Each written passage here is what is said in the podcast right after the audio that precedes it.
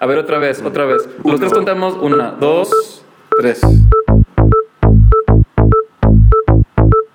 Ok, ya.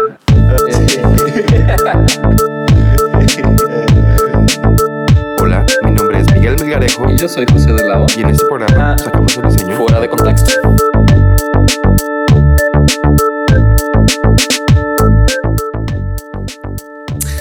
Pues este, mm, bienvenida, amor, Fuera de Contexto.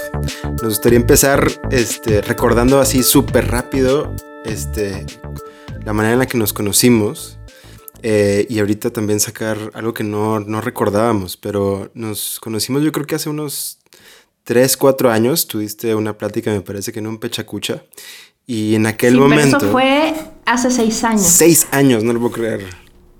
Y ahí este, me acuerdo que, que yo al menos con un par de copas encima te dije, algún día te voy a, a- a llamar para, para, para invitarte fuera de contexto. Oye, o- oye, oye, disculpa, tengo un podcast. Así, exactamente.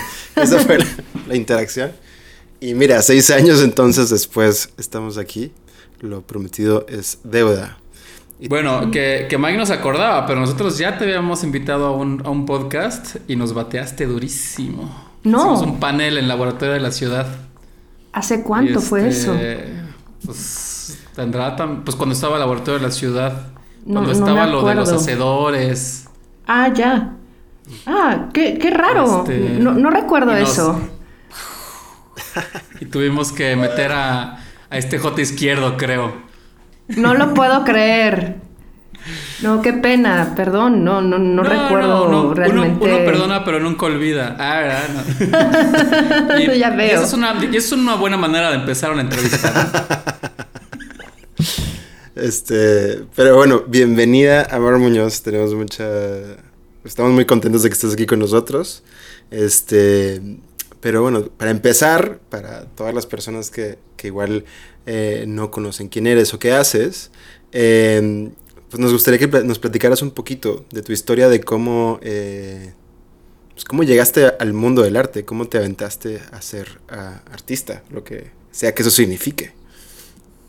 Sí, eh, no, pues muchas gracias por la invitación. Es para mí un gustazo estar platicando con, con ustedes. Además, para mí termina siendo terapéutico en esta cuarentena porque estoy totalmente aislada y sola.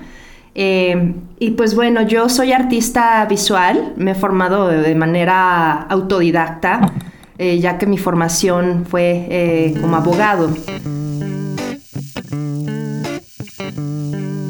Y bueno, algo muy característico en mi trabajo es que junto nodos como lo artesanal eh, con lo tecnológico, pero sí es como muy, muy, muy visible también eh, que mi trabajo es muy interdisciplinario, trabajo con muchos campos de conocimiento y creo que hoy día esto empieza a ser muy común. Eh, artistas que, que conectan eh, biología con arte, con ingeniería, en fin. y voy a platicarles un poco de dónde vengo, ¿no? Sí. Yo crecí en Ecatepec, en Ciudad Azteca, y pues en Ecatepec realmente cultura y arte son nulos. Así que yo crecí sin noción de eso, no había ni una casa de cultura eh, por mi casa. Lo más cultural que había era el coro de la iglesia, el ir a, a vocalizar, eh, cantar en latín, escuchar el órgano. Eso era como la única opción que había en, en mi entorno. Y por otro lado, crecí eh, en mi casa, había una tlapalería, papelería llamada Amor. Y, y bueno, eh, yo desde niña y adolescente pues ayudaba a mis padres eh, eh, atendiendo el, el negocio de la casa. Y pues crecí, eso implicó que crecí en medio de materiales, de herramientas, hasta digo, lo que tengo de memoria es que yo siempre fui una niña muy maker, muy hacedora. La, la, siempre- la palería de tu familia. Sí, de, mi- de mis padres, sí, Y- estaba y ahí se en la casa. amor por ti. Exactamente. Era tlapalería y papelería amor. Y siempre me hacían burla en la escuela, ¿no? Por, por, ¿Por eso. qué? La escuela que estaba enfrente de, de- de la casa, ¿no? Y, y bueno, siempre estuve eh, haciendo cosas, ¿no? Dibujando, pintando, construyendo cosas. Yo, o sea, desde chavita sabía utilizar muchas herramientas, montar unas repisas, no sé, eh, fue algo que, se desarrolló, ¿no? Por el contexto, de una manera muy orgánica. Pero bueno, eh, el tema del arte pues nunca pasó por mi cabeza porque en ese contexto, pues, ¿qué es eso de ser artista? No sabía que eso era una profesión.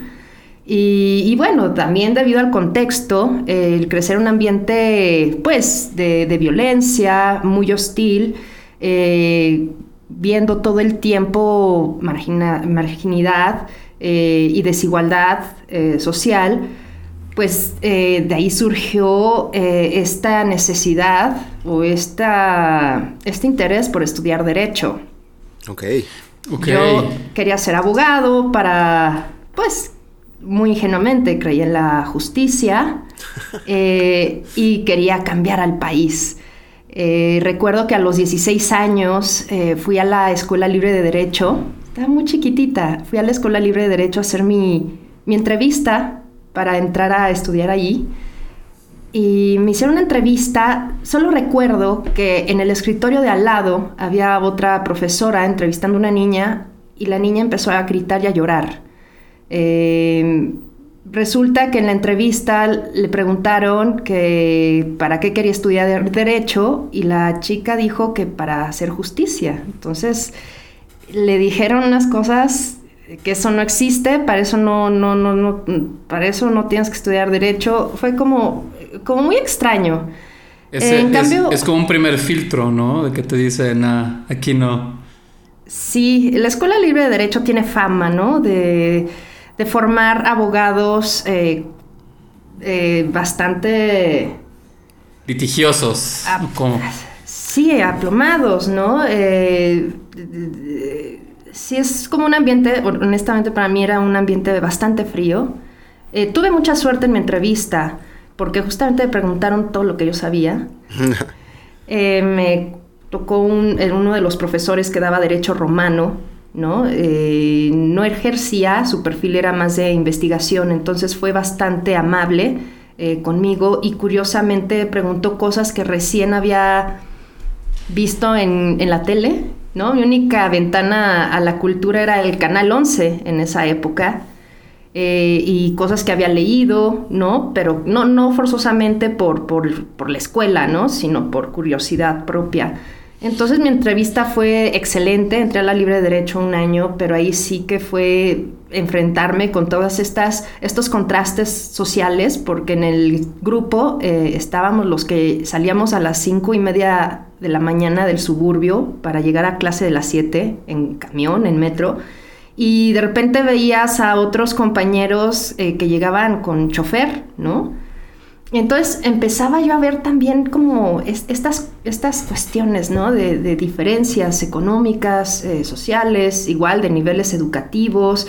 Eh, habían otros compañeros que hablaban cinco idiomas, ¿no? Y uno a duras penas seguía tratando de, bueno, aprender inglés. Eh, pero bueno, eh, fue muy difícil la libre de derecho. Yo terminé muy enferma. ¿Cuánto tiempo eh, estuviste ahí? Estuve un año. de hecho, me desmayé en uno de los exámenes. Wow. En uno de los exámenes me desmayé. no sé si sepan cómo es el sistema, pero el mm. sistema es cada año son los exámenes. No hay exámenes mensuales. o algo así?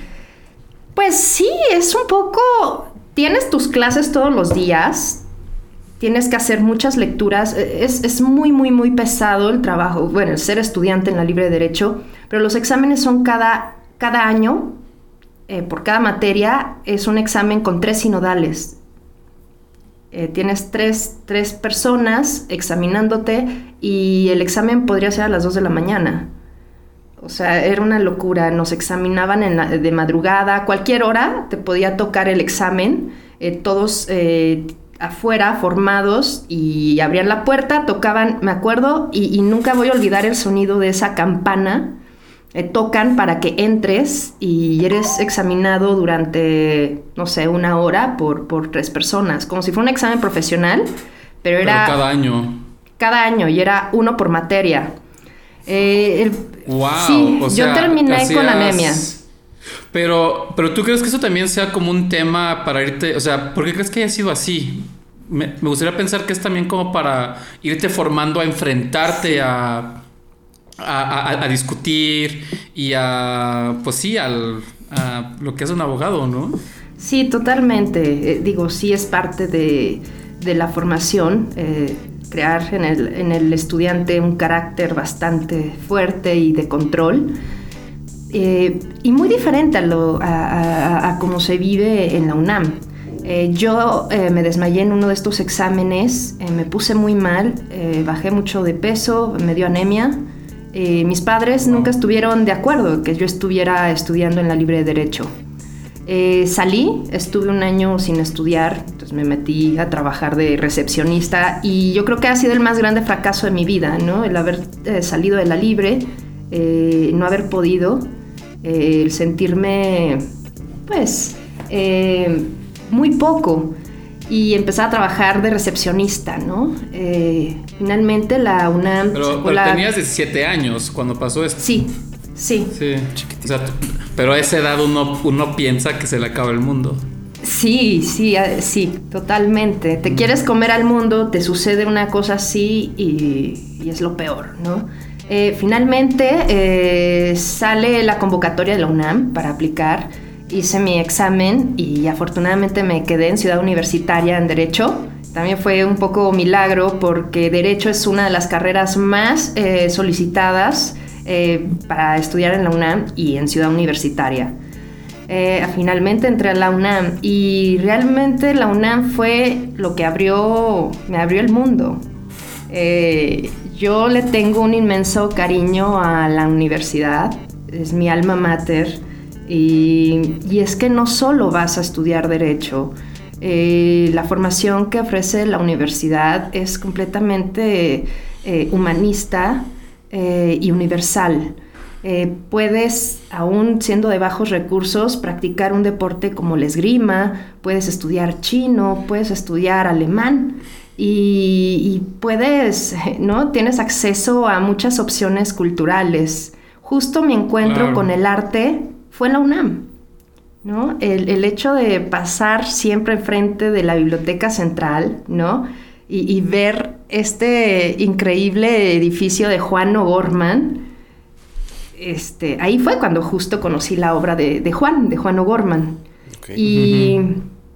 Y, el, el, MUCA, el MUCA eh, Campus, eh, que estaba, bueno, está por arquitectura, la Facultad de Arquitectura, y ahí fue cuando supe lo que era el arte contemporáneo. Yo no tenía idea de lo que era una instalación, eh, ¿sabes? Y mi introducción fue con la exposición de Helen Escobedo, recuerdo que era una retrospectiva llamada Estar y no estar, y quedé impactada con el trabajo de, Helen.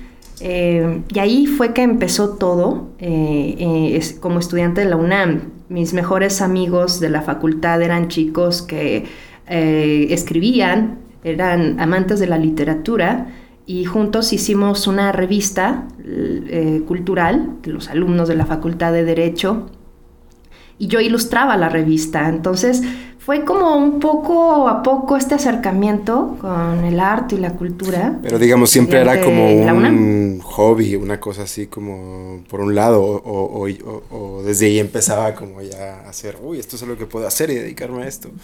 Sí, era, era, lo hacíamos por gusto, ¿no? Eh, era un interés paralelo. Eh, yo no me arrepiento de haber estudiado Derecho, me gusta mucho la formación que, que tuve. Eh, incluso desde la libre de derecho, ahí hice mi, a los 17 años hice mi primer tesina, que era sobre el Living Will, el testamento biológico, una tesina, o sea, de un tema que sigue siendo, ¿no? Como muy delicado hoy día, la eutanasia. Y bueno, sí, yo no cambio por nada, me, encantó estudiar derecho.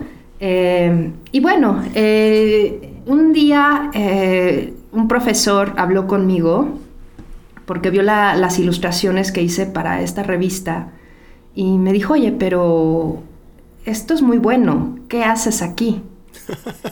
Y eso me, me, me, dejó pensando bastante, ¿no? Digo, yo era muy buena estudiante en la facultad, era la ñoña que se metía a los concursos de Derecho Internacional, a los modelos de Naciones Unidas, estas cosas. Éramos un grupo de amigos muy ñoño. Y... Pero tú tenías esta visión de, o sea, la razón de estudiar leyes era más desde un punto de vista más hacia el activismo, no tanto... Sí. Sí, pero me interesaba mucho ya estando dentro, eh, eh, me empezó a interesar muchísimo el derecho internacional público, ¿no? Y, y sí, en los modelos de Naciones Unidas eh, discutíamos muchísimos temas, ¿no? A mí me tocó participar como delegada varias veces en la OMS, defendiendo el aborto, no sé, UNIFEM también sí, eh, teníamos como una línea eh, hacia el activismo. Incluso la mayoría de mis amigos eh, hoy día se dedican a derechos humanos o a derecho ambiental, porque justo en esa somos una generación que se formó con estos, con estos temas, ¿no? Cuando esto era como que nuevo, el medio ambiente, bueno, derecho medioambiental, ¿no? Derechos humanos. Eh, así que la UNAM eh, determinó muchísimas cosas en, mi vida y, sí, una introducción al, arte y a la cultura. Pero llegó Helen Escobedo y te movió. Me movió y este profesor, y este profesor me dejó pensando, ¿no? Muchísimas cosas. Al final, pues tomé eh, la decisión de irme a Nueva Orleans me casé con mi novio que era más grande, lo contrataron allá, en una empresa de petróleo. Dije, bueno, me quedo aquí, em, en México, eh, o, me voy y me fui. me fui, era un poco también la forma de salirme de Ecatepec y de mi casa. y, me fui a la aventura a Nueva Orleans a vivir. Eh, tenía yo 21 años, era muy joven. Y en Nueva Orleans conocí a una galerista mexicana-americana eh, y ella me dio trabajo en su galería y aprendí mucho con ella, con Carmen Llewellyn. Y tomé algunos cursos en la Academia de Bellas Artes de Nueva Orleans. Entonces en ese momento fue cuando empecé a ver el, el arte como una profesión, como una posibilidad también para mí. Pero seguías al mismo tiempo pensando que tu carrera iba a ser derecho. No, ahí empezó a cambiar todo, sí. Un poco huir, huí un poco al final. Eh, y sí, eh, poco a poco terminé como que pintando todos los días, eh, sí. ¿No, ¿no recuerdas algún momento en donde, o sea, no, sé si hubo un momento como de, iluminación en donde, dijo, en donde Amor dijo, ah, seré artista? Esto es claro. será mi... Pero así como de, espérense, puedo ser artista.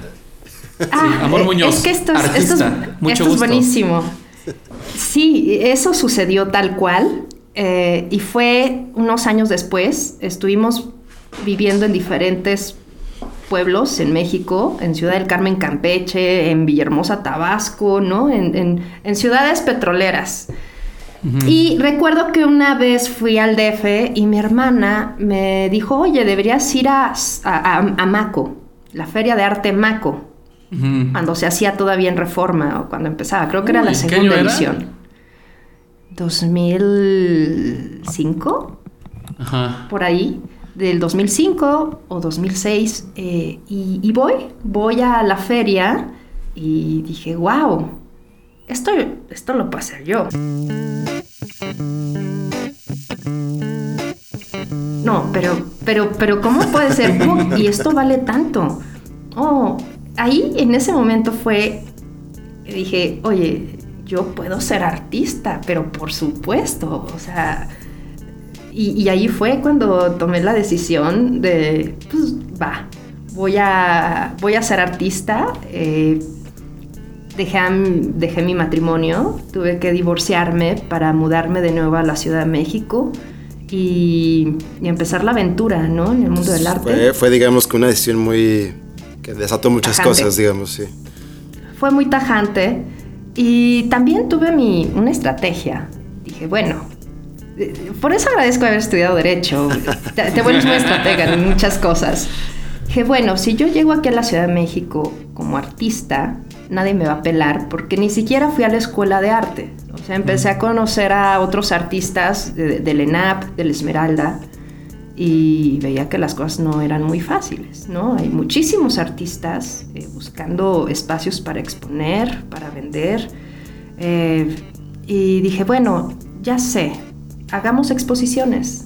Entonces yo empecé como gestora cultural.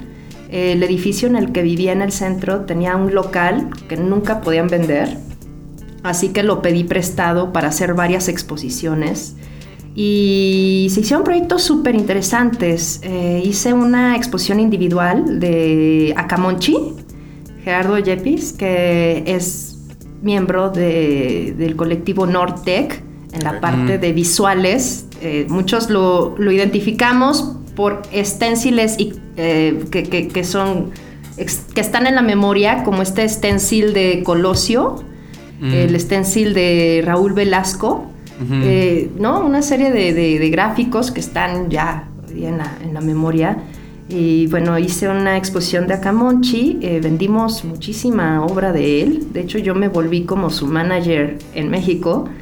Eh, y bueno, hice varias exposiciones también colectivas con, con Balán Bartolomé, Dulce Chacón, sí, con varios egresados de LENAP.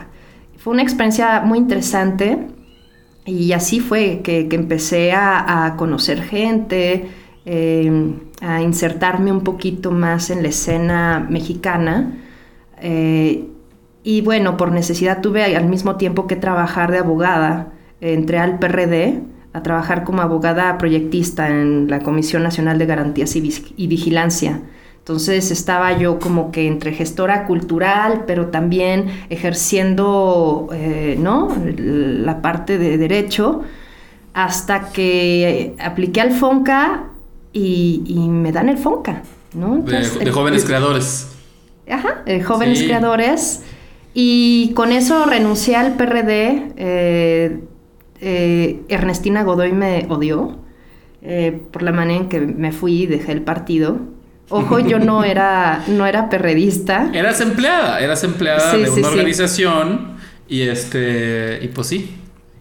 Ajá. Y bueno, el Fonca también fue así como el parteaguas, ¿no? Fue el inicio de algo muy, muy importante. Eh, Demian Flores fue mi tutor, fue un gran tutor.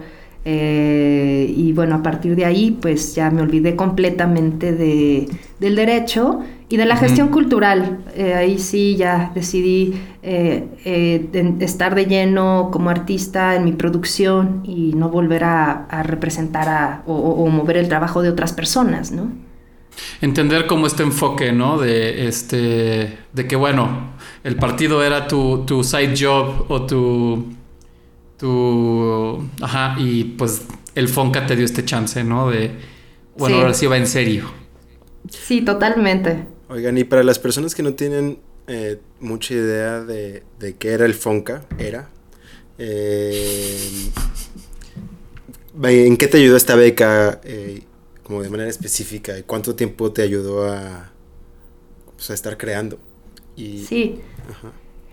bueno, el Fondo Nacional para la Cultura y las Artes, eso es lo que significa FONCA, que bueno, ahora ya se ha desmantelado y, lo está absorbiendo la Secretaría de Cultura. Eh, creo que muchos hemos visto las noticias y a este gobierno al parecer no, no le parece eh, primordial el arte, la cultura y la ciencia. Em, pero bueno, el FONCA realmente es, eh, es muy importante para sostener el sistema eh, artístico de este país. A mí, eh, para mí, eh, Jóvenes Creadores significó muchísimo. No solo es la ayuda económica, no solo se trata de dinero, de un apoyo económico, sino que en mi caso, al no tener una formación en artes, al no haber ido a la escuela de artes, me formó muchísimo compartir con otros artistas, escucharlos, ver cómo construyen sus discursos artísticos y cómo los fundan, eh, y al mismo tiempo ir de la mano con, con un gran artista como Demian Flores, que al mismo tiempo nos llevó a todos de residentes a la curtiduría que es un espacio de residencias artísticas, eh, también de formación, eh, porque llegan a hacer talleres y seminarios en la ciudad de Oaxaca. y bueno, este espacio... se llama la curtiduría.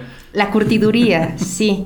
Sí, tiene muchísimos años y es un espacio muy importante también para conectar con, la comunidad, con, con, los jóvenes, con los estudiantes de arte.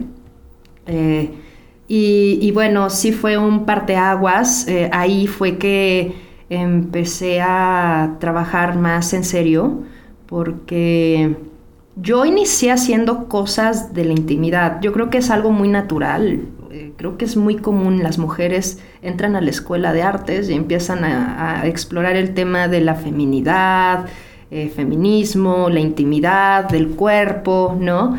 Y yo tenía una marca que se llamaba Amor Porno y hacía objetos múltiples de artista, eh, por ejemplo, fundas de almohada, bolsitos para guardar tus eh, objetos íntimos, ¿no? Y las almohadas, todo tenía eh, imágenes porno.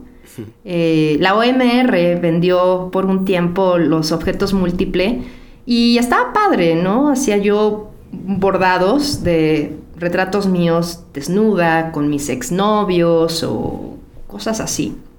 Pero bueno, hubo un momento en que ya esto, digo, está bien explorarlo, pero me parece a veces prolongarlo, muy gratuito, ¿no? ¿Qué es lo que eh, crees que, hace que, una mujer artista empiece por ese camino? O sea, no es general, pero sí tiende, ¿no? Como que llega a ser algo, no es, no es, no es, no es o sea, no es una regla general, no, no, pero, pero sí pasa constantemente, ¿no? Es como, sí.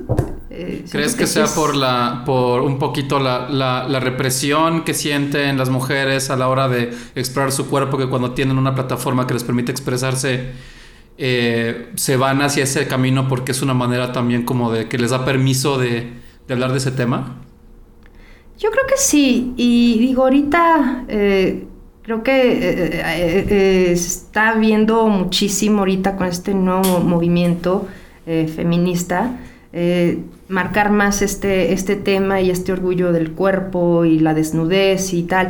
En mi caso fue, yo creo, no he entrado mucho, o sea, a, reflexionarlo, pero yo creo que tenía mucho que ver que me haya casado muy joven, ¿no? A los 21 me divorcié los, en el 2006 y, como que también fue una reacción de liberación, ¿no? Eh, tomar ese, eh, tocar ese tipo de temáticas. Pero bueno, ya con la beca del FONCA empecé a construir cuestiones más conceptuales y más hacia lo social. Eh, y pegado a eso empecé también a trabajar con Arcángel Constantini, eh, un artista eh, que es como de los pioneros del net art en Latinoamérica eh, y que tiene muchísima investigación ¿no? sobre tecnología, artefacto y, arte. Entonces empecé a trabajar con él, asistirlo y, y ahí empezó también una, nueva etapa ¿no? en, mi trabajo, el descubrir eh, la electrónica, la ingeniería, pero eh, mi interés iba más por el dibujo, el, dibujo de estas cuestiones técnicas, porque yo ya lo que venía haciendo, independientemente de la temática en términos formales, pues era, era el dibujo, era constantemente el dibujo en tela, bordado, y, bueno, al descubrir eh, los PCBs y los esquemáticos, ahí fue cuando cambié el porno por los manuales de, ingeniería, ¿no? y, sí, empecé a encontrar una fascinación por estos imaginarios tecnológicos eh, y me pareció interesante también, a ver, cuando pensamos en dibujo, pensamos en lo bidimensional, en lo contemplativo, en lo representativo. Y yo justamente cuando descubrí estos dibujos, me hizo pensar en el dibujo tridimensional, en el dibujo funcional, en el dibujo que puede ser un artefacto sin dejar un dibujo, sin dejar de ser un dibujo, ¿no? Y que sale de la representación para ser funcional. Y ahí fue cuando empecé a aprender electrónica eh, con un primer proyecto. Eh, eh, llamado esquemáticos. eh, gráficas expandidas. Sí. Que eso también, digo, no sé en qué momento fue, pero definitivamente como que hay mucho registro de este trabajo en videos en YouTube, como que te tocó, no sé, ser entrevistada muchas veces. ¿Eso pasó después o fue como en ese mismo momento en que iba agarrando ese eh, impulso todo tu trabajo, supongo? Es que todo, todo se juntó, ¿no? Eh, en, cuando empiezo a hacer esquemáticos me, me, dan de nuevo eh, el apoyo del FONCA de Jóvenes Creadores por segunda vez. Y también este proyecto lo pude hacer gracias al apoyo del, del Centro Multimedia. Eh, y fue curioso porque yo nunca había hecho nada con electrónica, o sea, me interesaba, me gustaban mucho estos dibujos, lo que les planteaba antes de la funcionalidad pero nunca antes había hecho yo un circuito, no sabía lo que era una resistencia, un capacitor, un transistor. Pero encontré en internet que existía un hilo que conducía electricidad y eso me dejó, wow, ¿no? O sea, yo venía de estar bordando muchísimo. Dije, wow, un hilo que, que, que es conductivo, me pareció como mágico. Investigué más sobre este material y vi que que ya gente del MIT eh, tenía eh, en el mercado una marca, bueno, no el MIT, pero sí una académica del MIT había inventado eh, ya un Arduino que se llama LilyPath y que ya estaba a la venta y que podías comprar el hilo conductivo. Entonces ahí fue cuando descubrí los textiles electrónicos. Y bueno, propuse este proyecto en el Centro Multimedia, me dieron el apoyo cuando me dieron la noticia fue qué padre, pero ahora no sé cómo le voy a hacer. Porque... que, que, es interesante porque justo cuando salió la Lilipad y cuando hubo este como boom del, del, del conductive thread y del, y, del textil como visto como electrónico, también estaba a tope la cultura do it yourself, ¿no? Había como esta promesa de que todos juntos vamos a aprender a, hacer cosas con electrónica y, como que en esa queda como 2010 por ahí, ¿no? Un poquito, tal vez un poquito antes. Que había como esta colectividad súper optimista, ¿no? De, de que, claro, creamos. Todo vamos a compartir cómo hacerlo todos, ¿no? Sí, de hecho, ahora que, que lo comentas, sí me transporté a la época y me da muchísima emoción. Eh, claro, era este movimiento Makers, eh, eh, movimiento Makers, la cuarta revolución industrial, la nueva revolución industrial. de hecho, hay un libro de Chris Anderson y, sí, fue un movimiento que, que, tuvo muchísimo impacto, muchísima fuerza desde el 2008 por ahí, eh, con la Make Magazine, un montón de... la Make Sí, sí, empezaron a suceder muchísimas cosas interesantes. Eh, sí, justo, eh, creo que también yo en México fui una de las personas que, que eh, bueno, se involucró muchísimo en este movimiento. De hecho, en el 2013, creo, fue que hicimos, o 2012, eh, hicimos la primer Maker Fair eh, en México y la hicimos en Oaxaca con Manuel Alcalá, que él antes, digo, en esa época estaba en centro dirigiendo la carrera de medios, de medios audiovisuales, no recuerdo cómo se llama la carrera.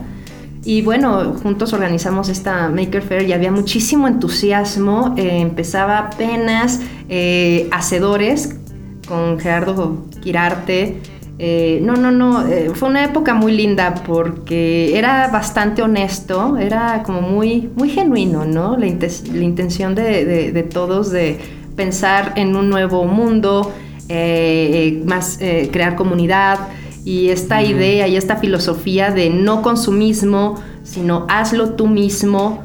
Pero claro, llegamos a una cosa para a la paradoja, a, una a ciertas contradicciones, porque al final eh, eh, eh, este boom del maker pues era supercapitalista también. O sea, ¿cuánto te cuesta un Arduino, no? La, la misma, la misma onda vestida de otra manera, ¿no?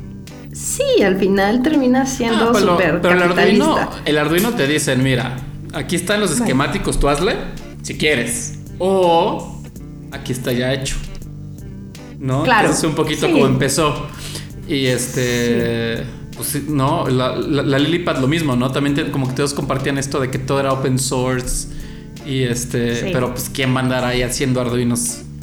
Ah, ¿No? Sí, hacer Arduinos. A menos que no los vayas a vender, ¿no? Antes, Claro.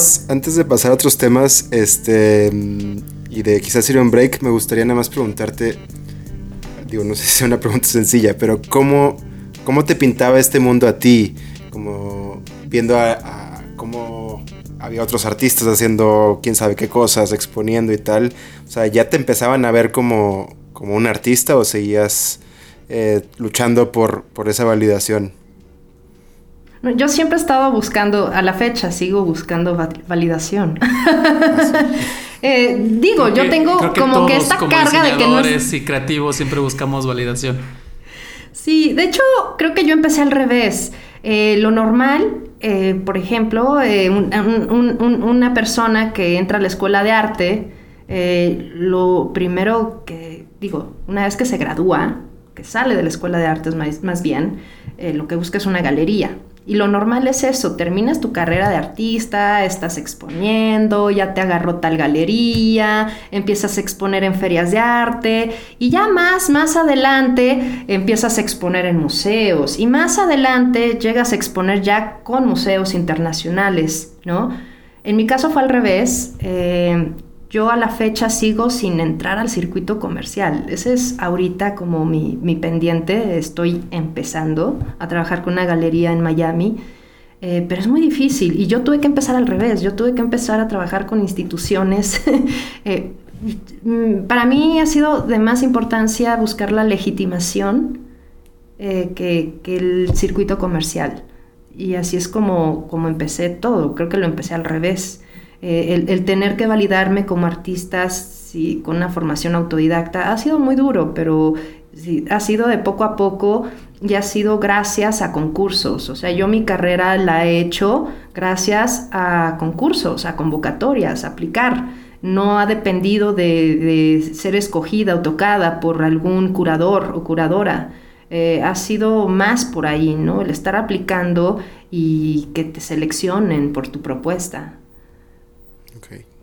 Es interesante porque una vez, igual antes de irnos a break, pero me gustaría saber qué, qué piensas.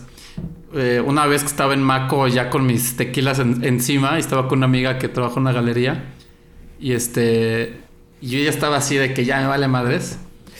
Y llegó un amigo soy artista y le dije al chile todo así de que yo ya con mis copitas al chile todo esto es este decoración Decorativo. Así, de, de que yo así, de que, el chile todo esto es, al final del día esto es, eso es decoración. Y la, y la, y la, y, y los performances, pues es, es, es entretenimiento. Y el güey casi se me va a los trancazos. Y yo así como, güey, pues, o sea, todo bien, pero al final del día, pues la gente que compra una pieza de arte, el, el usuario final, o la tiene guardada por inversión, o la tiene para tenerla en su sala y presumirla. Es lo mismo que yo hago con cualquier otra cosa que, este, que uno va a decorar. Obviamente, diciendo esto punto para provocar, ¿no?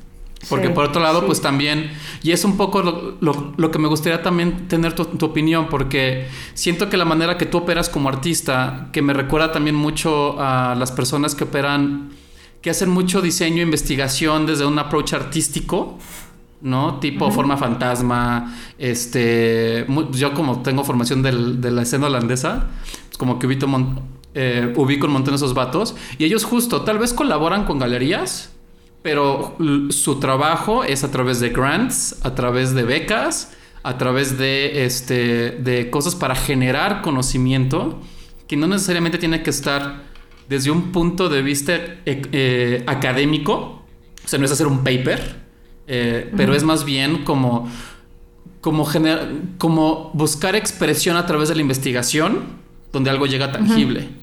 Y eso es muy difícil de venderlo en una galería, pero yo siento que es algo que eh, le da mucho valor a la sociedad. Porque inspira, porque aprendes cosas nuevas, porque te, te dice justo esto. Órale, puedo hacer esto ahora, ¿no? Puedo ponerle LEDs a un pedal de cintura, ¿no? Algo tejido en Sí. un pedal de cintura. Sí, ah, eh, creo que esto eh, está bueno, lo vamos a hablar en el siguiente, ¿no? En el siguiente bloque. Podemos tocar de lleno esto, pero lo que sí es un hecho es que el arte ha sido secuestrado por el mercado, por el capital. Y eso es, digo, así son las cosas. A mí me parece bastante triste que ahora la legitimidad la esté dando este arte neoliberal, ¿no? Eh, que viene de sistemas económicos y sociales muy, muy específicos. Eh, pero sí, de eso, lo, claro, podríamos hablar de este tema de lleno después del break, eh, porque es un tema muy, muy interesante. Bueno, pues nos, retiramos a meditar unos segundos. tomar nuestras posturas y regresamos en, un momento. Estamos de vuelta con su programa favorito en la cuarentena, fuera del COVID. Eh, y nos quedamos en, una, eh, pues en un punto interesante donde estamos hablando acerca de, de cómo el arte actual ha sido secuestrado por el capital, por el mecanismo neoliberal este, que corrompe nuestras... Sí. Em, y estábamos armando como un par de, perspectivas al respecto, pero bueno, igual eh, tú que estás más eh, metida en ese, en ese mundo y que definitivamente sabes más que nosotros, ¿cómo lo sientes y cómo fue que has logrado seguir eh, llevando a cabo tu proceso? ¿Por dónde te has ido, más bien? Sí, mira, algo como muy importante para un artista es tener dos cosas. Comercialización y legitimidad o legitimación. Estas dos, lo ideal es que estén en un balance. Pero bueno, pues podemos identificar artistas que se han enfocado solo a lo comercial, ¿no? a la comercialización, y artistas que se han enfocado totalmente a la legitimación. Eh, están los artistas que hacen obra más como una producción, que tienen una visión del arte más como una producción simplemente, ¿no? Eh, para insertarla en el circuito comercial, ¿no? mediante las galerías, eh, las ferias de arte. Pero también varios de esos artistas nunca en la vida han expuesto en un museo o nunca han sido publicados. Eh, no sé, nunca han estado en publicaciones de, académicas de universidades, ¿no? O de, algún instituto de estéticas. Y en cambio hay otros artistas que son más institucionales, que generan conocimiento, que tienen investigaciones rigurosas por años, ¿no? que no están enfocados en sí a, hacer productos, eh, objetos, ¿no? Hay, hay artistas en los que realmente la pieza, la obra, es el proceso mismo, ¿no? Y pueden ser procesos de años. Y tenemos a muchísimos artistas.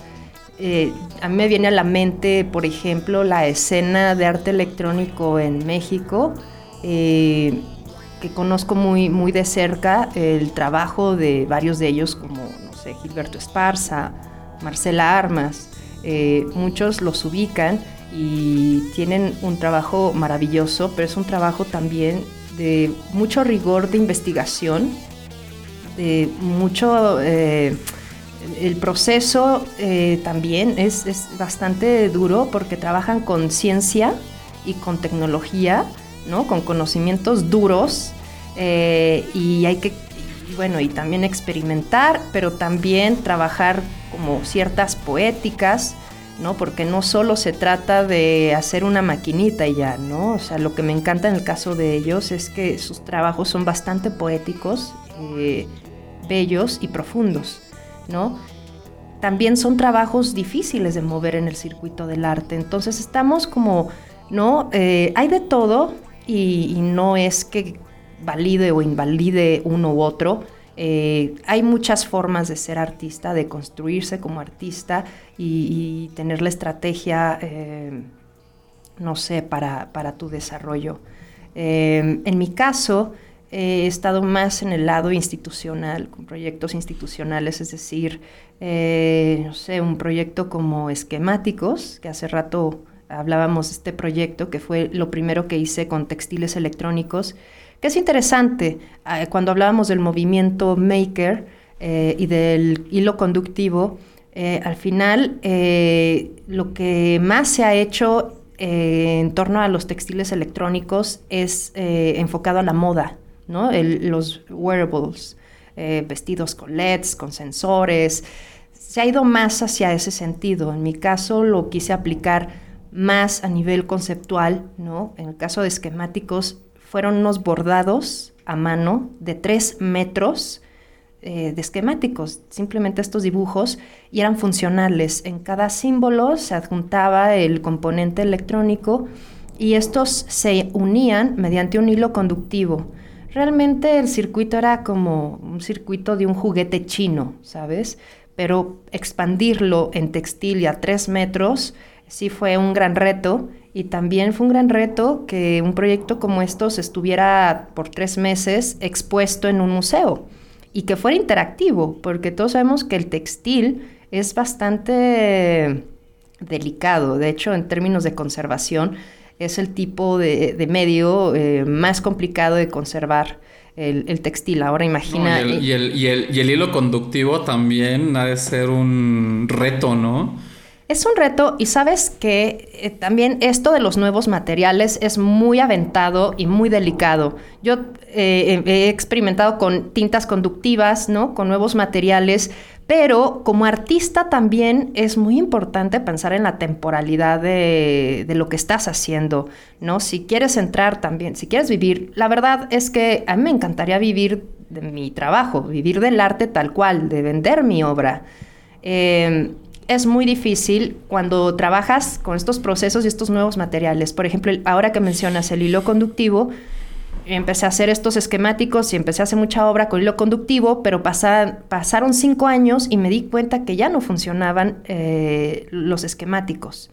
Eh, hay, ¡No! Sí, sí. Eh, tiene caducidad estos materiales con el tiempo. Es que sí, un, un alambre de cobre es difícil que se deteriore, ¿no? Necesitan pasar muchísimos años y muchísimas cosas para que se deteriore. Pero el hilo conductivo, pues es realmente una fibra que está eh, impregnada de materiales conductivos, puede ser eh, plata, eh, acero inoxidable, pero al final sigue siendo una fibra que se va deteriorando con el tiempo. Igual la tinta conductiva va perdiendo conductividad, va perdiendo esa propiedad con, el paso de los años. Entonces sirven muy bien para prototipos, pero para que la obra funcione toda la vida, este, sí eh, necesitamos un hilo conductivo que no pierda conductividad o de plano hacer eh, lo que hizo Google. Eh, bueno, más adelante les contaré de, esta experiencia, pero hice una colaboración con Google Arts específicamente con, la, con el proyecto Jacquard. Ellos han inventado un hilo conductivo eh, muy especial porque al final es realmente un alambre de cobre muy, muy, muy finito, pero que es forrado por, por textil. Eh, es, muy, muy bonito ese material, pero claro, no se han arriesgado y le han apostado todavía al, cobre puro. Hay que, hay que tener mucho cuidado con los materiales. Eh, eh, eh, los nuevos materiales están muy bien para explorarlos, para hacer prototipos, pero sí es muy arriesgado usarlos para obra en términos de temporalidad. Oye, no sé si ya me estoy adelantando o si José quiere decir algo más, pero... O sea, a ver. ¿Por qué Google tiene Google Arts. Ajá. ¿Y por qué Google Arts eh, eh, terminó trabajando con, Amor? Ya. Eh, bueno, Google es un monstruo, es una empresa gigante. De hecho, es interesante cómo es la estructura, porque... Mm, Alphabet, ¿no? Tú puedes trabajar en Google México y no tienes idea de quién, quiénes trabajan en Google Francia. O sea, es demasiado grande la empresa. Eh, y bueno, Google Arts es una pequeña parte de Google, es una fundación dedicada al arte y a la cultura, pero en una plataforma digital. Y bueno, ha ido teniendo colaboraciones. Google se ha interesado en colaborar con artistas, principalmente con artistas digitales, ¿no? programadores. Eh, no sé si recuerden esta aplicación bastante curiosa eh, que se empezó a difundir en redes sociales eh, de Google Arts, en la que tomas, te tomas una selfie y por inteligencia artificial, mediante toda una base de datos, aparece la foto de algún personaje de un cuadro, ¿no? Entonces, eres tú y justo esta pieza de la historia del arte se parece a ti. No sé si recuerdan han visto esa aplicación. Sí, que, que, está muy divertido, pero también mucha gente decía que es una manera de incentivar a la, a la gente a que le dé sus fotos a Google, ¿no? Ya. Bueno. Digo, no sé, no sé si sea cierto, pero es lo que luego la banda decía, ¡Ey, no lo hagas! Estás regalando tus fotos a Google. Tal vez no, ya sabes. Digo, tenemos ya la vida tan expuesta en redes sociales con nuestras fotos que realmente entre una aplicación y subir una foto tuya, eh, yo creo que ya da igual. Eh, pero tiene... Y no se fijan en eh, eso al final del día. Sí, pero bueno, si entran a la plataforma de Google Arts, tiene varias aplicaciones hechas por programadores para jugar con toda una base de datos. Es muy bonito porque ellos digitalizaron eh, gran parte de las colecciones de los museos más importantes. Entonces, ahora, a propósito del COVID y de esta, de esta ya eh, relación que tenemos virtual, ¿no? Como sociedad, el cómo nos estamos empezando a virtualizar más. Em, es, muy interesante y a propósito del arte, ¿no? de las nuevas eh, formas de exposición, las nuevas formas de producción, pues Google tiene una propuesta muy, muy, muy buena. Eh, por ejemplo, es que, híjole, tiene varias, no recuerdo el nombre de cada proyecto, pero hay una por color, ¿no? Eh, que haces búsquedas por pantón y empiezan a aparecer muchas piezas de la historia del arte, pero, ¿no? En ese mismo color o pantón. Entonces, bueno, eh, también se vuelve muy, muy lúdico. Y, también eh, tiene, sí, justo eh, Google Arts tiene eh, una parte de inteligencia artificial, tiene otra parte, la de Jacquard, que está enfocada a, textiles electrónicos, no necesariamente wearable. Sin embargo, fue la primera apuesta. ellos tuvieron una colaboración con Levi's para hacer una chamarra inteligente, interactiva. Y, bueno, yo creo que lo vieron al final como un poco limitado y abrieron una convocatoria para artistas. Fue interesante porque la convocatoria estaba eh, eh, bueno, eh, hecha para convocar artistas y no a diseñadores. Eso me llamó mucho la atención porque habían trabajado más con diseñadores y pues, con una marca como Levi's. yo mandé mi propuesta y al final me seleccionaron. Honestamente creí que no me iban a seleccionar. Juraba... Se la mandaste así como un, este... Ave María, ¿cómo le dicen? Sí, para no quedarme con las ganas, ¿no? Así, persinas el correo y te vas. Sí, sí, yo juraba... no esperas nada más. Exacto, juraba, no sé, dije, van a escoger a alguien del MIT, van a escoger a alguien del Silicon Valley, van a escoger a alguien de Montreal, porque también en Canadá hay una escena muy interesante de textiles electrónicos. Y bueno, al final eh, escogieron a dos franceses. Bueno, uno de ellos tiene un colectivo con dos chicas coreanas, pero bueno, al final realmente eran dos franceses y, la mexicana. Wow. La idea de Google era expandir las posibilidades de, este, de esta tecnología, de este hilo conductivo Google. Por eso invitaron artistas eh, para crear eh, una serie de instalaciones interactivas. Y la experiencia fue dulce y amarga. Eh, prefiero enfocarme en, lo, bueno, en las bondades de, de, haber trabajado con Google. primeramente fue el capital. Era la, primera vez que yo tenía un presupuesto bueno para hacer una pieza y era como un sueño. Y tener Claro. eh, a mi disposición eh, todo un equipo de producción, ¿no? Eh, trabajar con las mejores artesanas de Francia, eh, que trabajan en la Mobilier Nacional, y con programadores eh, de San Francisco, ¿no? Que trabajan para Google. Entonces, Ujú. O sea, top, top, top. Increíble, sí, sí, sí, fue una experiencia bastante grata, eh, fue muy extraño llevar un, esta forma de producir también y este proceso todo a distancia, ¿no? El, el seleccionar la tela desde, ¿sabes? Eh, de lejos, eh, Claro. tomar muchas decisiones con equipo eh, de manera remota. Fue, fue un gran reto. Pues y como ahorita lo estamos haciendo todos, ¿no? Sí, así Estuviste, es. te- te- te estuviste preparando para el COVID. A mí, antes de, de pasar a- o, o de seguir hablando de, de- de tu colaboración con Google, a mí me gustaría como tomar una pausa para que nos ayudes a reflexionar. Y es algo que en lo particular a mí me interesaba mucho platicar contigo. Y este, que es sobre, pues obviamente Google le interesa, como tú dijiste, no lo hablaron diseñadores, lo hablaron artistas, porque tal vez el artista tiene una manera de pensar que, que no está tan lindada o está más deslindada del mercado que un diseñador.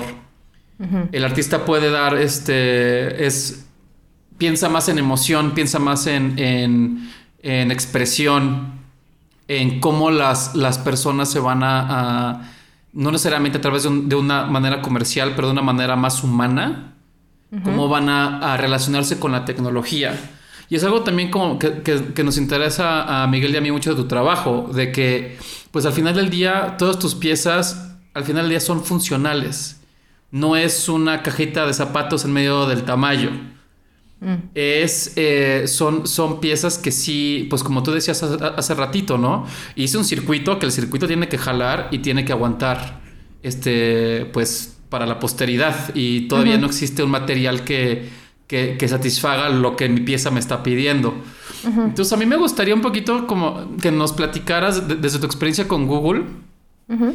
¿Por qué es importante que las empresas o el sector privado, ya que vemos que el sector público pues está volteando para otro lado, pero que el, pero que el sector privado se tenga que interesar en el arte?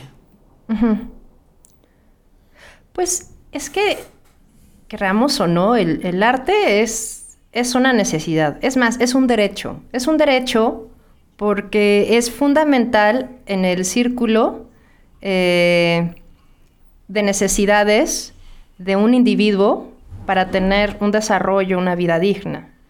Eh, querramos o no, el arte es fundamental en nuestras vidas y justo el arte, el arte, el simple hecho de, hacer arte, estás haciendo gestos políticos.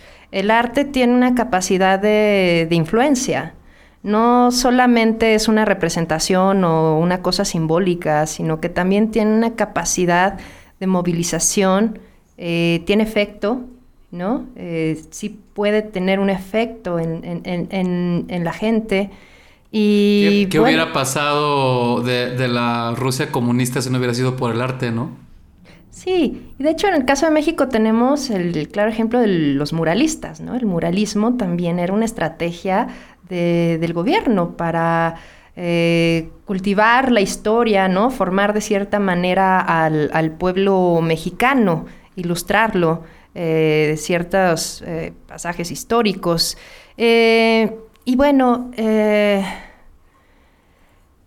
es importante apoyar, apoyar el, el arte, sea iniciativa privada o si es el gobierno. Creo que es, es- es una apuesta bastante fundamental, porque también creo que ya, ya voy a entrar a algo sobre la implementación. Eh, hay una artista que se llama Tania Bruguera, posiblemente la conocen, ella es cubana, vive en Nueva York y es muy conocida por, por también su labor de activismo. Y ella habla, tiene un planteamiento interesante sobre el arte. Eh, ella organizó un proyecto que se llama Arte Útil, ¿no? Y, y bueno, eh, ¿qué es el arte y para qué es el arte? ¿no? El arte tiene una utilidad, debe tener una utilidad. Eh, estas preguntas son muy difíciles y digo, no hay una respuesta en sí. Digo, son cosas que se han planteado desde hace décadas, ¿no? ¿Qué es? Y, y si tiene alguna función o utilidad. Pero bueno, esta Tania Bruguera tiene todo un manifiesto de este proyecto que también creo lo encuentro muy interesante también para los, los diseñadores sobre el arte útil. Los diseñadores piensan mucho en, la creación de, de, cosas pensando en su utilidad, ¿no? Y se piensa que el arte, que el arte, pues no, no, no debe ser funcional, el arte solo es para contemplarse, eh, y hay como un montón de cosas para reflexionar interesantes. Yo me empecé a clavar en esto del arte útil porque muchos de mis proyectos sociales, ¿no?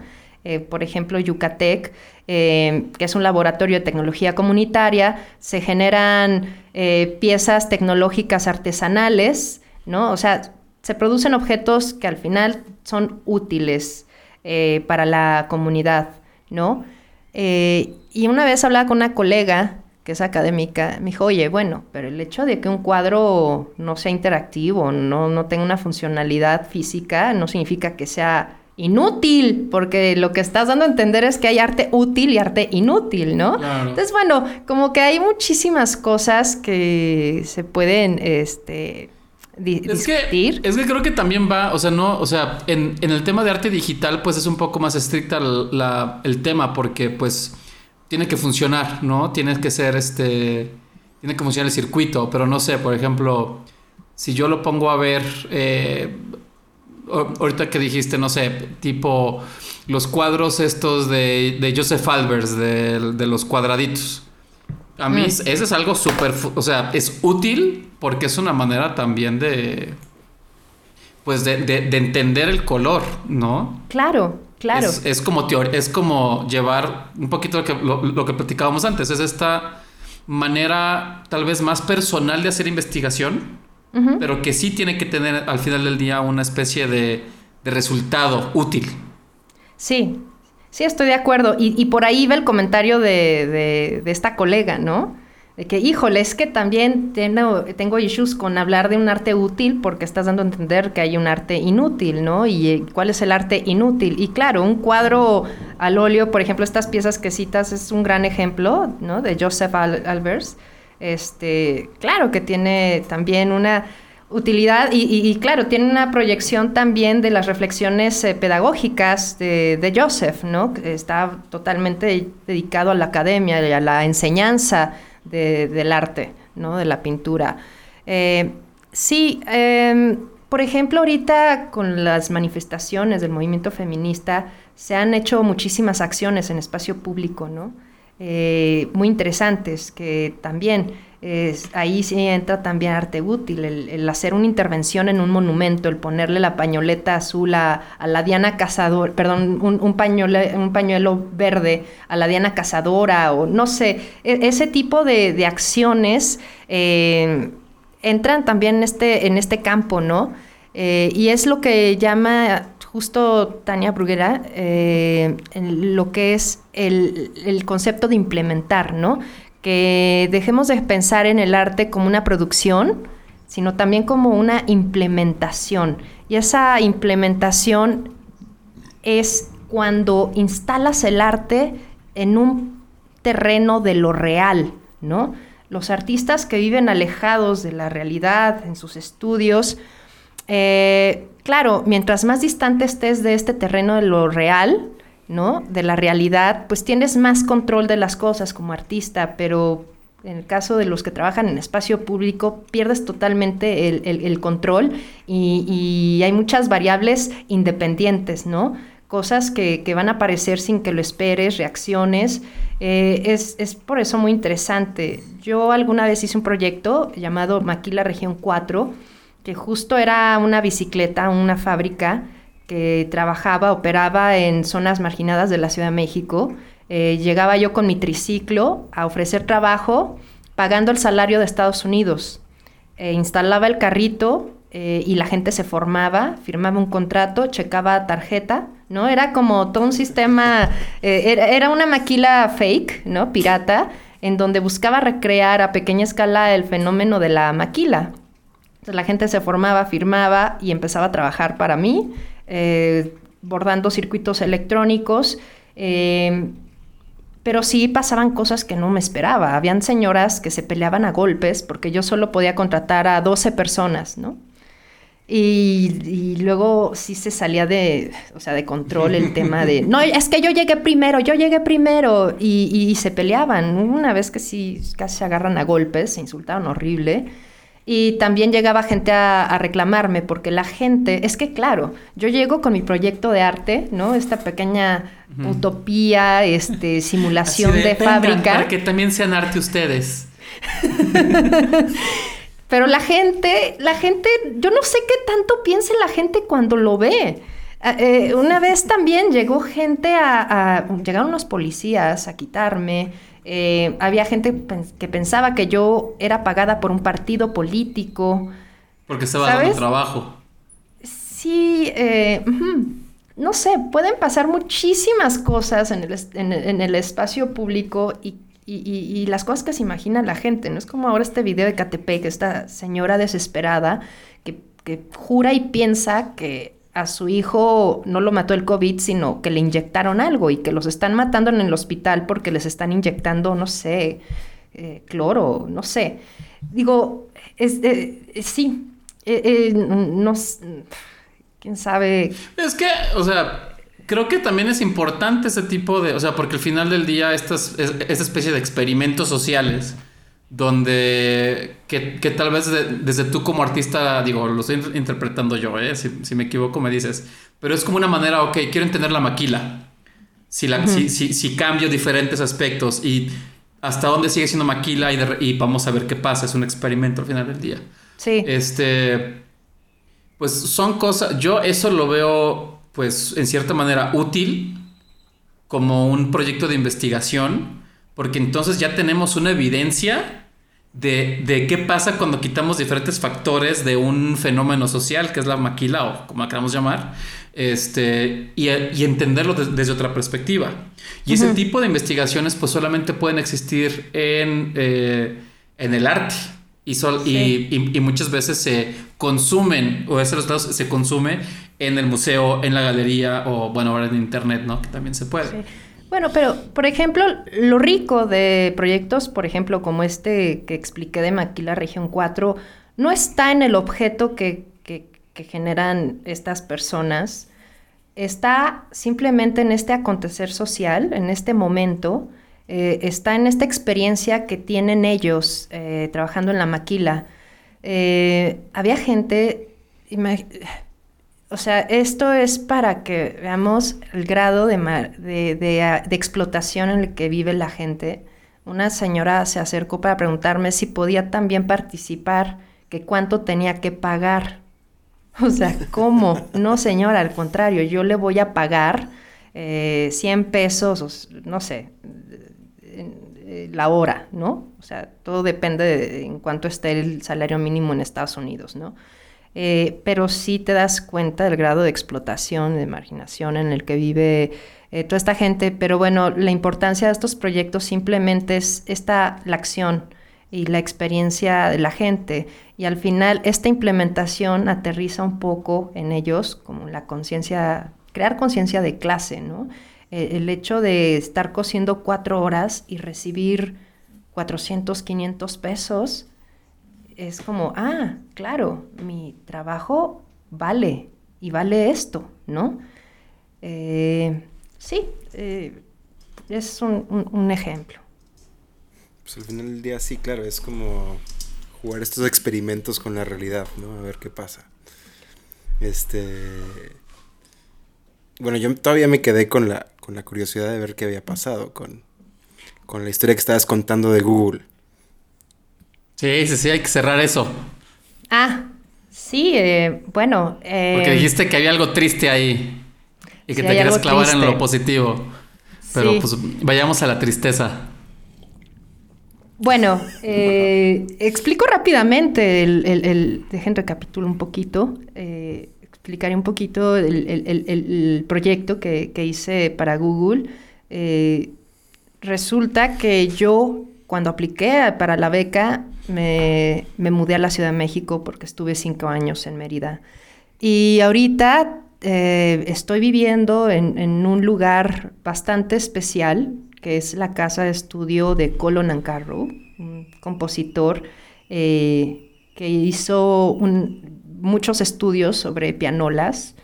Y me interesó muchísimo eh, el personaje de Colin Nancarrow para la beca Google.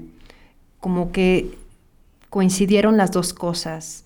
Y, y bueno, en cuanto a textiles electrónicos, eh, empecé a, a, conectar puntos, ¿no? Dije, bueno, yo trabajo mucho con lo manual, lo artesanal, y llegando a París, eh, me, lleva, me volaron a París solo dos días para una junta, y ya estando muy, allá... Muy sí, Google. No, o sea, yo ya me senté ejecutiva de Radio Shack. O sea, de repente hacía vuelos a Europa de un día, ¿no? Para, para estar un día. Así, ¿qué horas son? No importa. sí. Eh, y bueno, eh, cuando empecé el proyecto, yo quería hacer algo con Colin Carrow, hacer algo con música. Y ya en París eh, está hablando con eh, la curadora de, de, del, del, proyecto, que ella es crítica de, de moda, Pamela Goldwyn. Y ella me dijo, bueno, una de las técnicas artesanales más utilizadas en la alta costura en Francia es el plissé. Y empecé a investigar sobre, sobre el plissé. Eh, es una técnica preciosísima. Y, y ya eh, empecé a hacer algunos prototipos de, de, plisado aquí en el estudio. Y surgió algo muy interesante. ¿Cómo, cómo relacionas el plissé, una tela plisada, un plissé, con música para pianolas, ¿no? O sea, ¿cómo, ¿cómo relacionar estas dos cosas? Suena como que no tiene nada que ver, pero Colin Ancarrow fue la clave para ligar estas dos cosas. Y fue porque el proceso de Colin Ancarrow, eh, por ejemplo, los rollos de pianola eh, que conocemos ya con registros de alguna pieza este, musical, se grabó justamente pasando el rollo y, y, tocando la pieza en el mismo piano y se fueron marcando las notas. Como programando Pero, a la hora de tocar. Exacto, sí. Pero en el caso de Colón era imposible porque sus piezas son súper complejas y lo que tuvo que hacer Nancarrow fue hacerlo de manera manual. Entonces él perforaba sus rollos de manera manual. Sí tenía una maquinita, pero él tenía que trazar, o sea, marcar los milímetros, ¿no? Centímetros eh, en el papel e ir, ¿no? Eh, punto por punto. Y en un año perforaba 30 metros de papel. Era un, ¿Y eso era un, cuánto tiempo es? 10 minutos. Diez, un año son 10 minutos. Un año son 10 minutos. y, esa, y era la única manera que él tenía para grabar música. Eh, sí, para registrar. Que él tenía aquí, en la cabeza. Sí, eh, primero lo hace, lo, claro, componía y lo proyectaba en partituras, o sea, están los registros en partitura. Eh, y ya después lo pasaba en el rollo, ¿no? El, lo programaba, lo codificaba sí, era, más bien. Era, era ¿no? como el MIDI, pero de la época antes digital. De hecho, sí, Nancarrow es, es eh, una referencia, ¿no? Sobre el MIDI. Y, y bueno, eh, viendo este proceso dije, claro, es que Nancarrow era, eh, junta perfecto lo, el artesano y programador, ¿no? Entonces, bueno, juntemos esto, el plissé, como este, este trabajo artesanal, en vez de perforar, son plisados. Y esos plisados eran transformados en música eh, con colaboración. Eh, hice una colaboración con Rogelio Sosa. Él fue parte del proyecto y él eh, tradujo esas formas, esos patrones textiles en patrones musicales. Entonces hicimos al final como instalación una caja eh, musical, un music box, eh, de gran formato con tres cilindros de pianola, pero los registros son las telas plisadas, no son perforaciones. Y la gente, cuando se acercaba a los cilindros y acercaba la mano, activaban cada cilindro y el cilindro empezaba a girar y a sonar. Y de acuerdo a la distancia de tu mano, eh, se aceleraba el movimiento y aumentaba o disminuía el, volumen. Y al final era muy, muy bonito, eh, porque eran unos tótems, ¿no? Y, y la tela terminaba siendo la partitura de esta música. Wow. Wow. Ah, y estuvo en, se, construyó y se expuso de allá en Francia. Sí.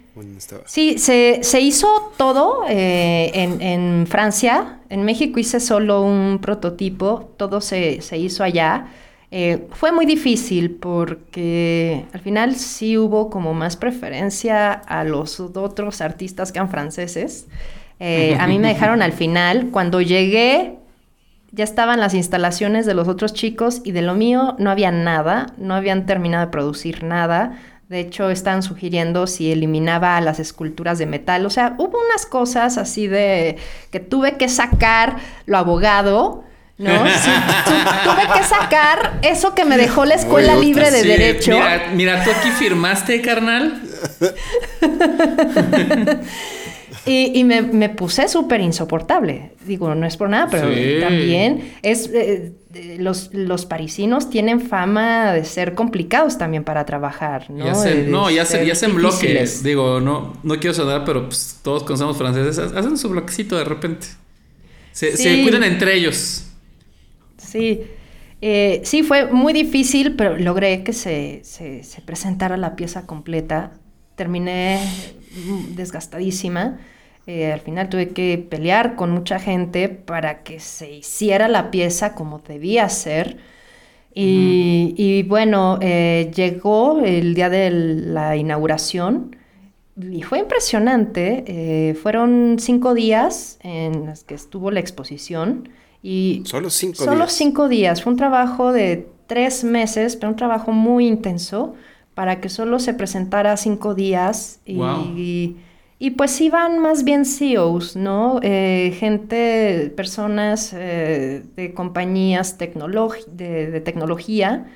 Eh, y sí, todo el tiempo tenían champaña, tenían unos canapés. Recuerdo que tenían unos canapés con unos hongos pequeñitos pintados de así plateado y dorado.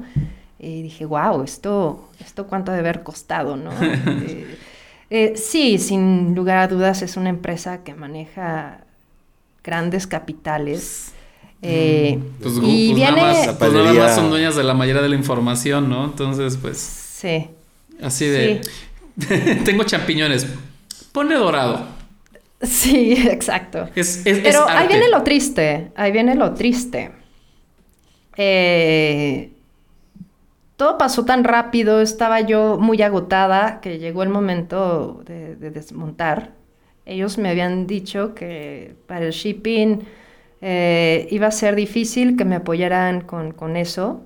Eh, solo podían darme 3 mil dólares para el shipping.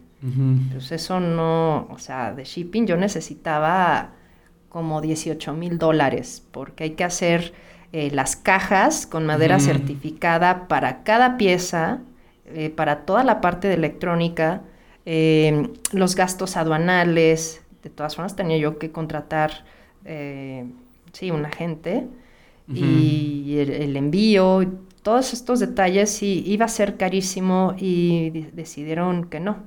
no podían hacerse ellos responsables del envío de la obra, solo podían darme 3 mil euros eh, y pues con eso no, no, no, o sea, era imposible. Así que eh, me dieron dos días para sacar mis cosas. Wow. O sea, pero esto, esto fue, eso te, lo dijeron el día que, así de, bueno, el desmontaje, así de, oigan, ¿y qué onda? No, es que no era muy claro, ¿sabes? Como que estábamos todos tan atareados y la verdad es que yo estaba más preocupada en ese momento por por producir y, que estuviera la pieza lista, ¿no? Pero yo tenía todavía la esperanza de que al final costearan el shipping completo. Eh, y pues sí, tuve que destruir la pieza, tuve que deshacerme de, de la pieza porque pues tampoco tenía yo un lugar donde guardarla, en, menos en París, ¿no? ¿En dónde- Claro. ¿en ¿Dónde guardas eso, no? ¿Dónde sacas una Eh, galería para vendérsela en dos días? Sí, y bueno, la Movilidad Nacional estaba interesada eh, en adquirirla en donación. Se la ofrecía al mismo, al mismo Google Arts en donación. Me dijeron que no, que no podían aceptar eh, regalos, que Ya. no era una institución que pudiera aceptar donaciones. Y la movilidad estaba interesada, pero iba a tardar como un mes el trámite, ¿no? Además, Francia es identificada por la burocracia. De hecho, ahí nació, surgió la burocracia. Eh, y pues ni modo, no tenía de otra eh, que destruir la pieza y regresarme a México con la videodocumentación. Wow. ¿Y eso cuándo fue? En noviembre del año pasado. Órale, pues hace poquito. Sí, fue como perder un hijo. Eh, cuando estaba Sí, no. esperando el avión en la, en la sala de espera, yo veía los videos, estaba llorando. Yo creo que la gente pensaba que me- se había peor. muerto un hijo, no sé. Eh, Pues, pero sí fue duro. pues es que además, o sea, es, es, es que es algo que va a ser muy difícil también replicar, ¿no? Por todo lo que lo que con- lo que conlleva mano de obra, etcétera, etcétera. ¿No? Mm. Sí y no. Creo que tengo yo, de hecho, yo lo puedo mejorar. Solo necesitaría el capital.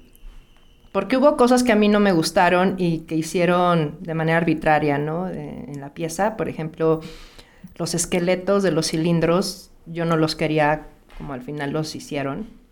Entonces hubo ahí como ciertas imposiciones de producción por parte de los ingenieros. Pero si tuviera de nuevo ese presupuesto, creo que podría mejorar la pieza. Eh, tiempo después, eh, fue invitada para, por esta galería en Miami para exponer, bueno, para presentar piezas en una feria de arte en Untitled, en San Francisco. Entonces, cuando me dijeron San Francisco, dije, oh, esto, esto pinta bien. San Francisco tiene mucho dinero y además, pues, es una ciudad eh, en donde están las oficinas de las Están, están cerca. están compañías de tecnología. Ajá. ¿no? Que puede ser una buena, buena, buena plataforma, puede ser un buen escaparate para mostrar el trabajo. Y eh, hice una versión derivada de este proyecto que se llama Notas y Pliegues, Notes and Folds, eh, con muy bajo presupuesto. Hice dos piezas mm, que iban más a muro, no eran cilíndricas, sino que iban a muro. Igual era el mismo discurso. Y también la pieza eh, cambió a color blanco. De hecho, el proyecto original para Google era en blanco y con LEDs, pero me hicieron cambiarlo porque el otro artista, su pieza iba a ser blanca y con LEDs también. Ay, no mames. Sí. No, sí, eso sí. es está medio, pues. Pues sí, que lo cambie. Hubo muchas cosas de ese tipo, pero bueno, la cambié a negro y ya, o sea, en fin. digo, pero ya de manera independiente pude hacerlas como quería originalmente, en blanco, con LEDs, eh, a muro, y quedaron muy lindas las piezas. Eh, Rogelio hizo eh, unas nuevas eh, interpretaciones musicales de los plisados y quedaron súper bien. Eh, se presentaron en enero y, y sí, ahí aprendí que cuando los, o sea, cuando lo sabes hacer, lo puedes replicar y lo puedes, Mm, ¿no? Pasar a diferentes versiones. claro. Entonces, eh, al final, el arte no solo son átomos, ¿no? Es, es conocimiento y es un conocimiento con el que tú te quedas y que puedes replicar y hacer de nuevo cuando tú quieras. Claro. Y, pero bueno, esa no fue la última colaboración que hiciste con, con Google, ¿o sí? Eh, sí, sí, fue, fue esto recién. Sí. Ya. ¿Y ahorita en qué andas? Ahorita estoy, eh, in- bueno, estoy haciendo una, una pieza muy padre Eh, se llama Híbridas. Es una comisión por parte de la UNAM, de Difusión Cultural UNAM, para el festival El Alep. Eh, que no se lo vayan a, perder, es a finales de mayo. Eh, y este festival eh, busca ligar eh, ciencia, arte y tecnología. El nodo central de este año es la vida, ¿no? Eh, el concepto de vida actualmente. Pero ahora con esto de la pandemia se expandió la temática del festival y es vida y los efectos del COVID, ¿no? Ok. Eh, ves, digo, va a estar bastante interesante el festival. Eh, va a ser ahora en formato online, por, por obvias razones. Eh, sin embargo, la, la pieza física se va a exponer terminando todo, todo esto, como por septiembre. No se puede. Sí, se va a exponer en el, en el MUAC. Y bueno, eh, este proyecto eh, especula sobre las nuevas formas de, de vida. Eh, estoy por Oh. primera vez trabajando con biología, pero para ser honestos tampoco es que esté yo haciendo mucha labor de, de laboratorio. A mí lo que me interesa es hacer arte y crear poéticas. En, en este caso no me interesa eh, investigar de lleno sobre las bacterias y tener mis cro- microscopios y armar mi laboratorio en mi estudio, yo lo que quiero hacer realmente es escultura, eh, usando materia orgánica, eh, que son los scoobies. eh, son una simbiosis de, de bacterias con levaduras que se usan para la kombucha, ¿no? Ya, ya que está de moda la kombucha. Y, y sí. realmente es una instalación sonora con estas bioesculturas eh, que son estos seres eh, orgánicos y artificiales y al final son unos estómagos con faldas, son unas féminas estómagos con faldas eh, generando sonidos, se expresan eh, mediante sonido. Eh, las bacterias el- el- están en un recipiente de vidrio en forma de estómago, en donde hay varios sensores eh, acumulando data, ¿no? De temperatura, de pH y de gas. Eh, y los sonidos que se van a escuchar, eh, pues son sonidos estomacales, pedos. Ojalá, ojalá que suenen como trompetas. Eh, bueno, ahorita está en proceso la, la pieza, pero bueno, y, es- y estos estómagos, eh, estas bacterias, estas membranas o celulosas bacterianas, eh, también eh, tienen un implante tecnológico para darles una identidad eh, informática.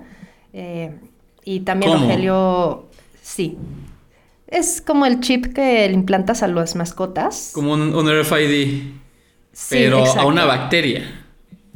Sí, a una celulosa bacteriana viva. O sea, pero ¿de qué tamaño es el RFID? Ay, son del tamaño de un grano de arroz.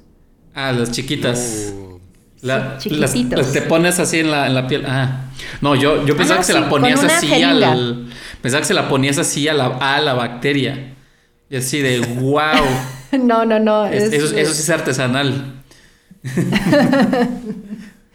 No, y, era justo, ¿no? También para meter un poco esta parte de, la informática en el concepto vida, ¿no? Stephen Hawking, eh, él decía que para él eh, los virus informáticos eran un sistema de vida, ¿no? Los sistemas de vida se están, están cambiando. eh, la vida no solamente es biológica, sino o de carbón, también puede ser de silicio o, o híbrida, ¿no? Estos nuevos mestizajes. Wow. Suena como toda otra área súper interesante de exploración. BioArt. Sí, a mí, a mí me- honestamente me ha emocionado mucho la pieza, es- más desde un plano conceptual que de investigación científica, eh, porque honestamente, digo, yo me he vuelto muy fan de Noah Yuval Harari, Mm, o Sí. Yuval, Yuval Noah, se Yuval. Yuval Noah Harari, eh, y también de Roger Bartra, Eh, su último libro de chamanes y robots lo recomiendo. Eh, Ah. Es muy interesante cómo habla del efecto placebo, pero también eh, de la conciencia artificial. Ya no tanto la inteligencia artificial, la conciencia artificial. es un tema fascinante. Y, y bueno, he estado como que últimamente leyendo mucho este tipo de temáticas. eh, y pues me emociona por eso esta, esta pieza, ¿no? Justo te queríamos preguntar, amor. Sí, Eh, ¿Quién es ese viejito que está atrás de ti? Este. que está saliendo ahí. ¿Qué, Este, qué- qué pasó caminando? Sí, sí. Pues estás viviendo en la casa de Conan Carro. Si alguien, si ya te jaló, si, si ya te vino a jalar los pies alguna vez en la noche.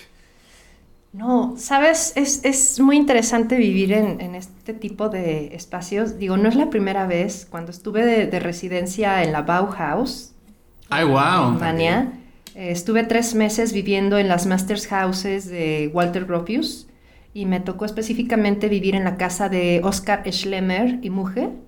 Eh, Kan- Kandinsky y Paul Klee eran mis, eh, mis vecinos. Pero digo, esta zona de Dessau era la zona nazi, justo en Dessau, era una zona industrial en donde construían también los aviones para Hitler, ¿no?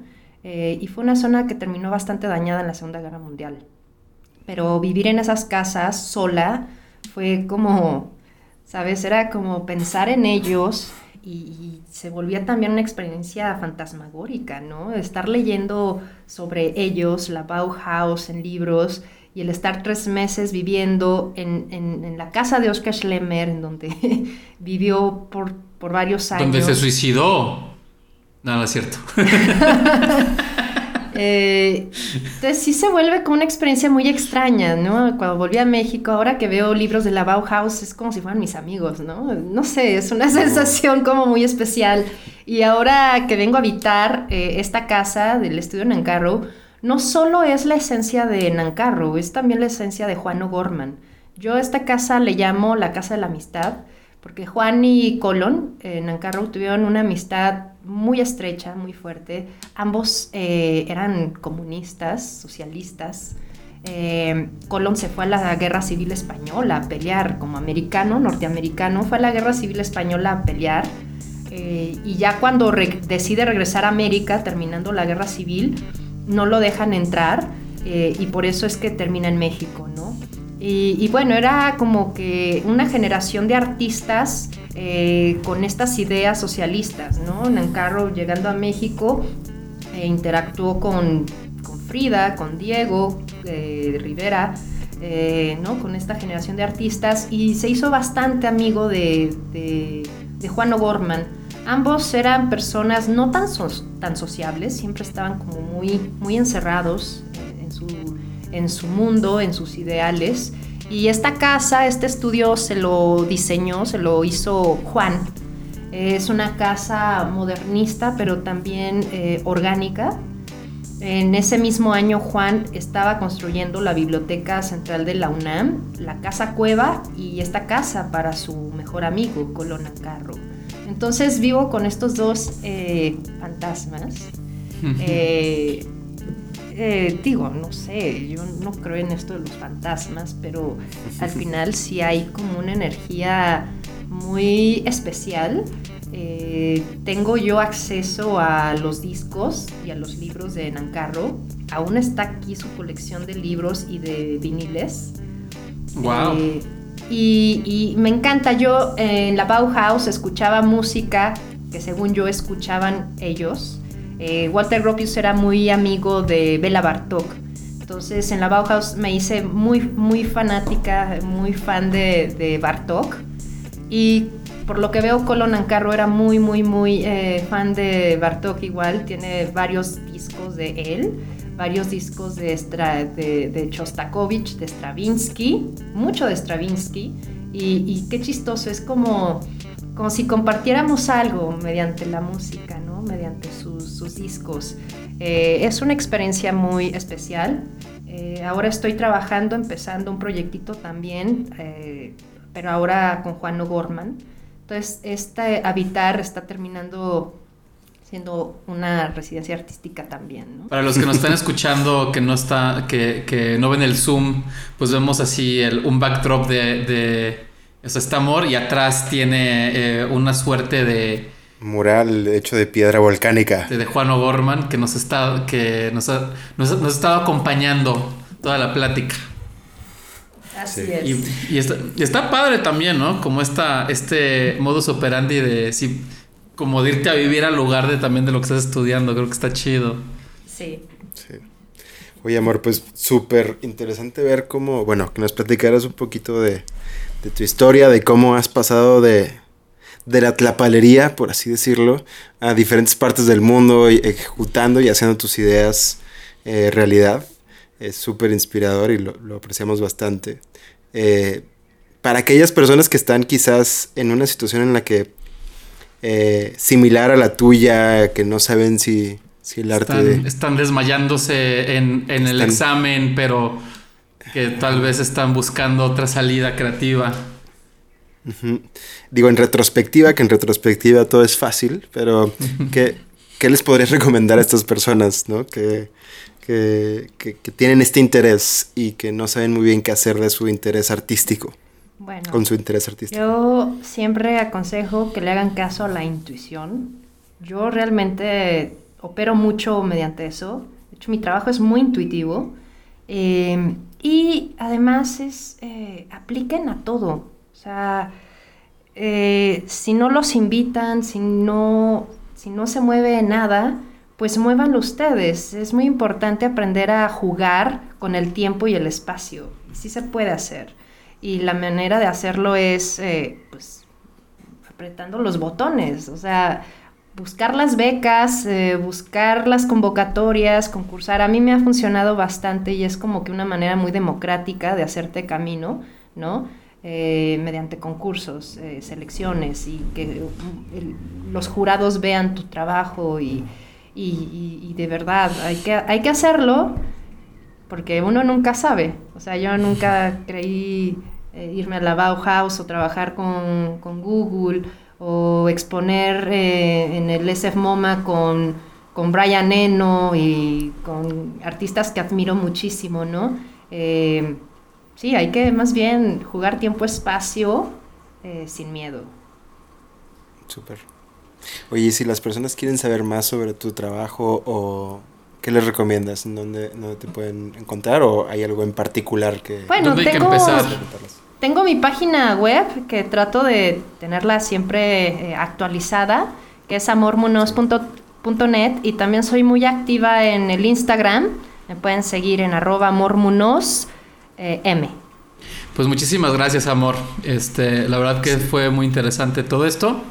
Y este. Y el, el tagline del podcast es Nos estamos escuchando. Y este. Y en tu trabajo, pues también que. Y, y ahorita que estás también haciendo parte eh, eh, piezas sonoras. Pues eh, vamos a estar muy al pendiente de, de, de- de estarnos escuchando también. Ok. Así que muchas Pues, gracias. Muchísimas gracias. Un, un gustazo. Gracias a ti por tu generosidad y tu ejemplo de, de seguir haciendo cosas siempre. Pero Adelante. Pero no, o sea, neta, ¿quién es el viejito que está atrás de ti?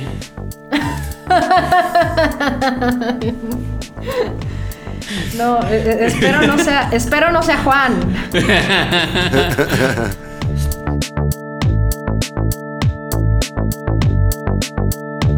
Fuera de contexto es editado, producido y todo lo demás por Miguel Melgarejo y José de la O. Encuéntranos en redes sociales como arroba fdcpod, todo junto, y la página es fuera de contexto.mx. De nuevo, gracias a Amor Muñoz por su tiempo y esta increíble entrevista, y nos estamos escuchando.